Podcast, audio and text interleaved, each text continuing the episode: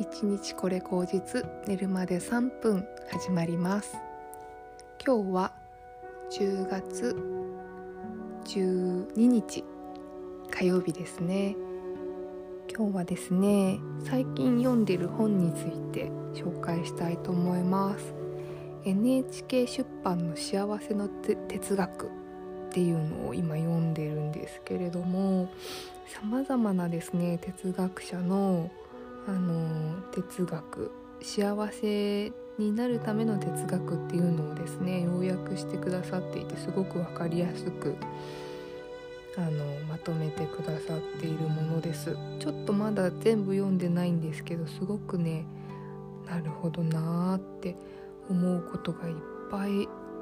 書いてありますね。本当になんか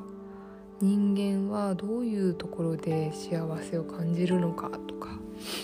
例えば自由の感触を得るとうんなんかどういうふうに思うのかとか自由の感触を得るってどういうことなのかみたいなことを書いてあります。ぜひぜひ読んでいただきたい。で最近ですね昨日あのマルタン・マルジェラの映画を見たっていう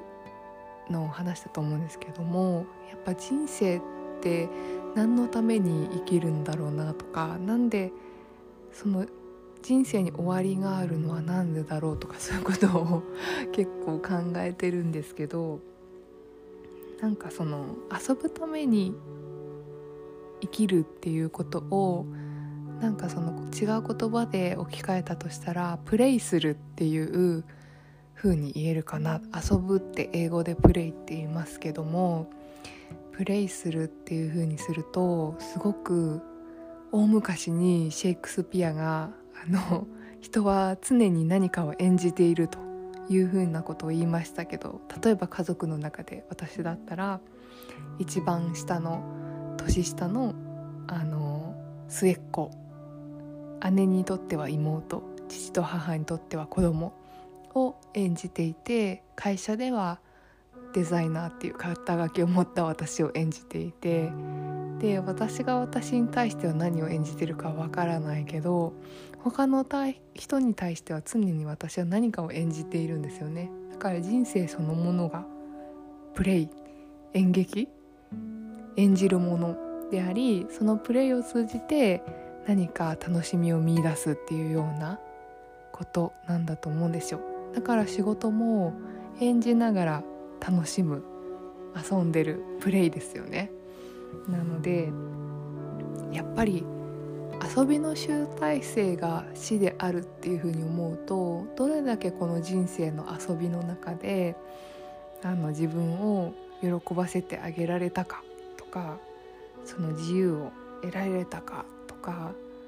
残るもの残すもの私たちが死んで残すものっていうものはその遊びの集大成として何を残したいのかとか考えるようになるっていうことだと思うんですよ。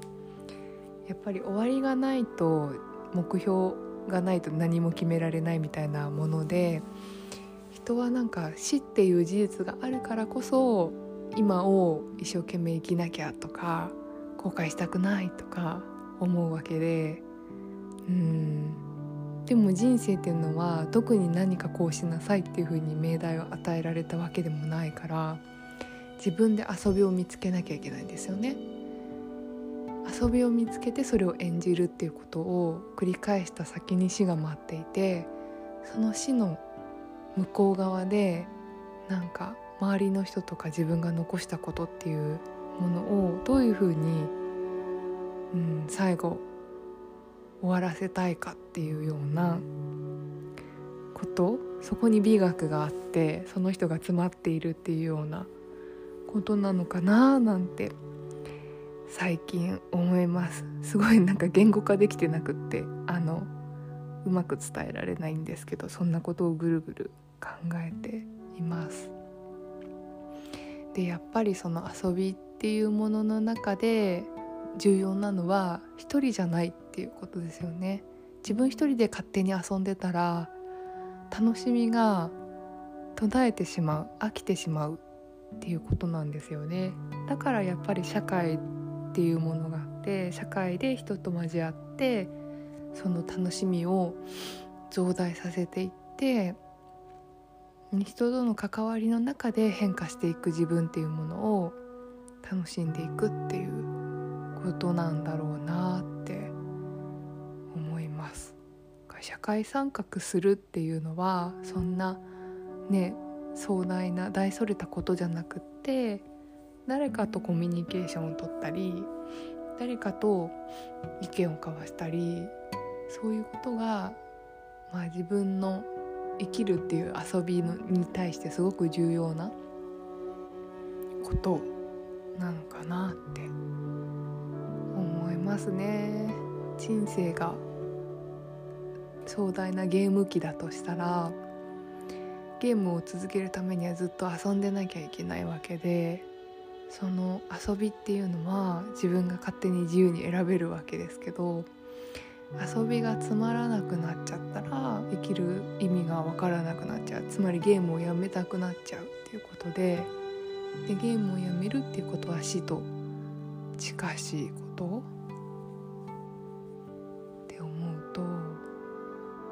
自分はどんな遊びをしたいのか。でもそれがわからないから遊び続けるっていうことがまずすごく重要なんですよね。遊び続けながら次の遊びを見つけ続けて最後どういう風に終わらせたいかを考えていく。そういうことなのかななんて ちょっと哲学の本を読みながらぐるぐるぐるぐる考えているような火曜日でした。話はまとまりませんが今日はそんな感じで。はい。こんな日もある。そんな感じでした。ではではおやすみなさい。